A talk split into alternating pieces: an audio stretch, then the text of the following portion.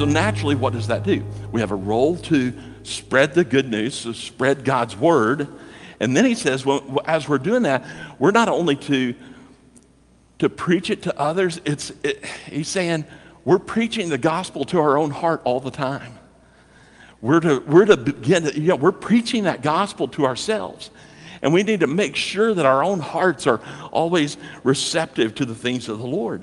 So naturally, the next thing that Luke does is he does what? He gives us an illustration on how to listen.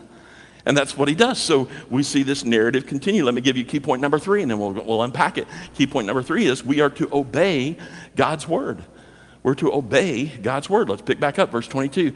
Now it happened on a certain day that Jesus got into a boat with his disciples, and he said to them, Let us cross over to the other side of the lake. And they launched out. Notice, first of all, what did they do? He gave a command, they obeyed, right? Let's go, let's go launch out. They obeyed. But as they sailed, he fell asleep and a windstorm came down on the lake, and they were filling with water and were in jeopardy. And they came to Jesus and awoke him, saying, Master, Master, we are perishing. Then he arose and rebuked the wind and the raging of the water, and they ceased, and there was a calm. But Jesus said to them, Where is your faith? And they were afraid and marveled, saying to one another, who can this be? For he commands, and even the winds and the water, and they obey him.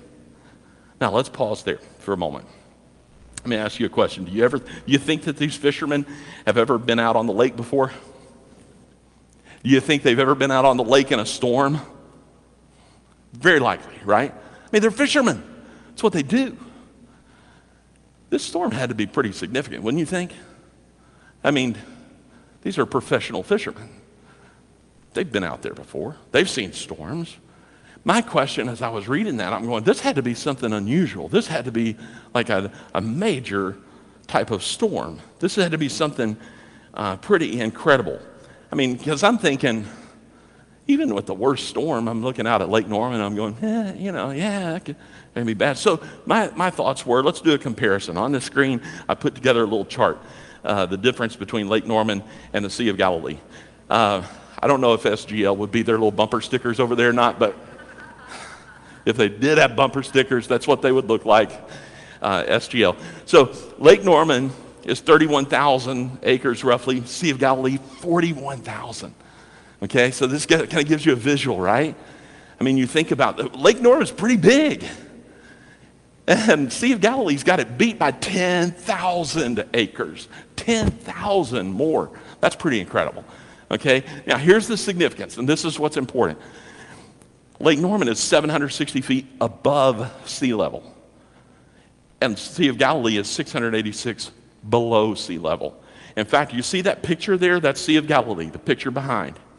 You see what it's surrounded by? Mountains. So, what happens that doesn't happen on Lake Norman? When the wind starts to pick up, a, that's significantly below sea level, they, they would say that what happens is that the winds get just as strong as what you would see on the ocean. So the storm is amplified on the Sea of Galilee because of its sea level and because of its pear shape uh, in between all these mountains. So when we're talking about fishermen who are out on this sea, out on, on their lake, um, don't just think Lake Norman. Think 10,000 acres bigger than Lake Norman, 686 feet below sea level, and at high risk of terrible storms. They mentioned the wind. The wind was what contributed to all of this. So as we read that and we see that, now, here's the question why, why would all that matter? Why does this comparison, why does that matter? Well, because the storm had to be intense enough to concern the fishermen. Jesus is wanting to make a point. And it has to be intense enough for fisher, experienced fishermen to be concerned and for them to, to call upon Jesus. The primary point of this passage is to illustrate the obedience to God's word.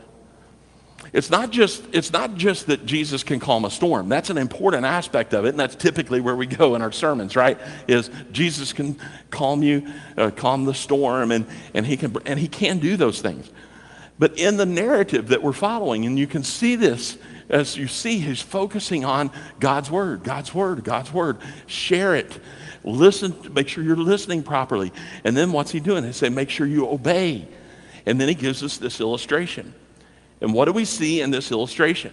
That the wind and the water obeyed Jesus. Things that don't think, things that don't have a mind of their own, obeyed Jesus. How incredible is that?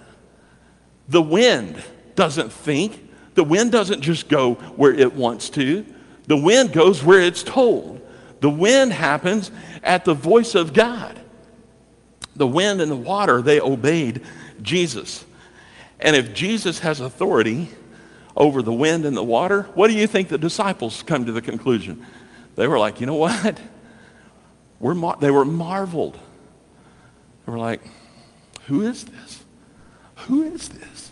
The, the, the only conclusion is what? This is God in the flesh. This is God in the flesh because he has come and he, he is the one that tells the wind what to do. He's the one that tells the water what to do. The natural outcome is if the wind and the, and the water obey him, we should too. We should too. We can trust him. And then the rest of the chapter, here's what the rest of the chapter does. It shows it illustrates the results of obedience to God's word. What are the results then? And we see that. Let's, I've, got, I've got five total. Let's, keep, let's look at key point number four. We experience freedom through God's word. We experience freedom through God's word. Let's pick back up, verse 26. Then they sailed to the country of the Gadarenes. Okay, you, so you see on the map here, they're way up here.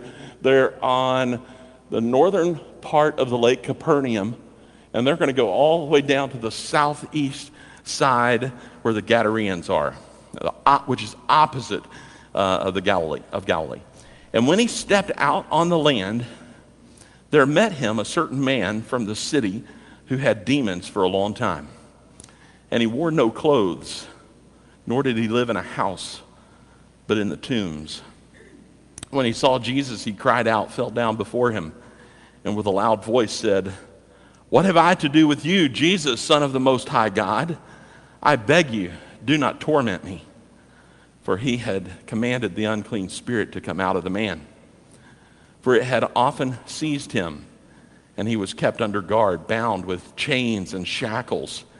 And he broke the bonds and was driven by the demon into the wilderness.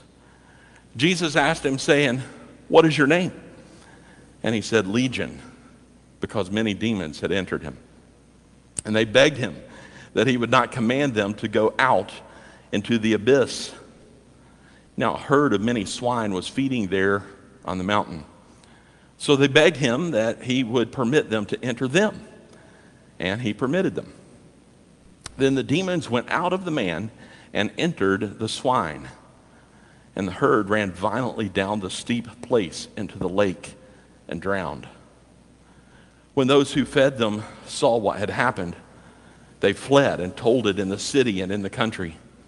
Then they went out to see what had happened and came to Jesus and found the man from whom the demons had departed sitting at the feet of Jesus, clothed and in his right mind.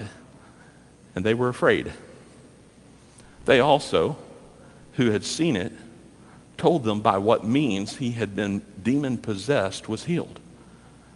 Then the whole multitude of the surrounding region of the Gadarenes asked him to depart from them, for they were seized with great fear, and he got into the boat and returned. Did you see what they did? They rejected it. They told Jesus to leave. They told Jesus, we don't want any part of this. Why? Because each person determines what type of heart what type of soil it's going to be when they hear and see truth. Each person determines that for themselves. Look at this, verse 38. Now the man from whom the demons had departed begged Jesus that he might be with him.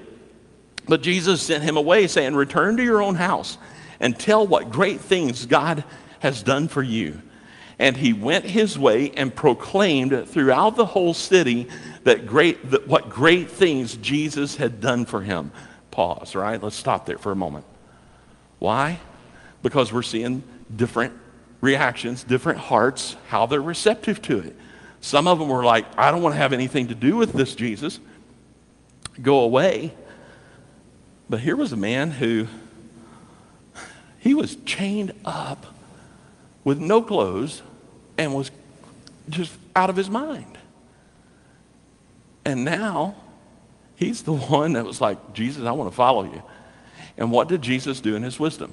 He said, Listen, you're going to do better work here. Why? Because they were already rejecting him. And he said, You stay here. You tell people what, what has happened. You tell the great things. You be the witness in this area. You be the voice. You take over the podium at this point. He had a role. Jesus is going to head back over the lake. That leaves a, a void. They need somebody now who's going to have a voice. And it's this guy. But notice this the demons obeyed, not, a de- not an obedience of faith, understand that, but they nonetheless listened to him. The man who was demon possessed obeyed, but the multitude became fearful and asked him to depart.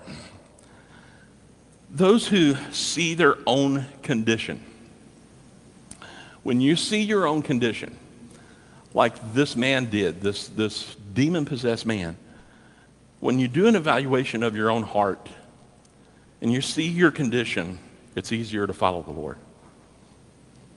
You think about the, some of the people that Luke has already mentioned. You know, Mary, remember her? She had seven demons. She's following the Lord. All these, all these people that's coming to the Lord, it's people who don't evaluate their heart that, that end up not following Him. Those who think that they're fine, send Jesus away. You think you're fine? Nothing wrong with my heart. I'm good. They do what? Jesus, you can go your way.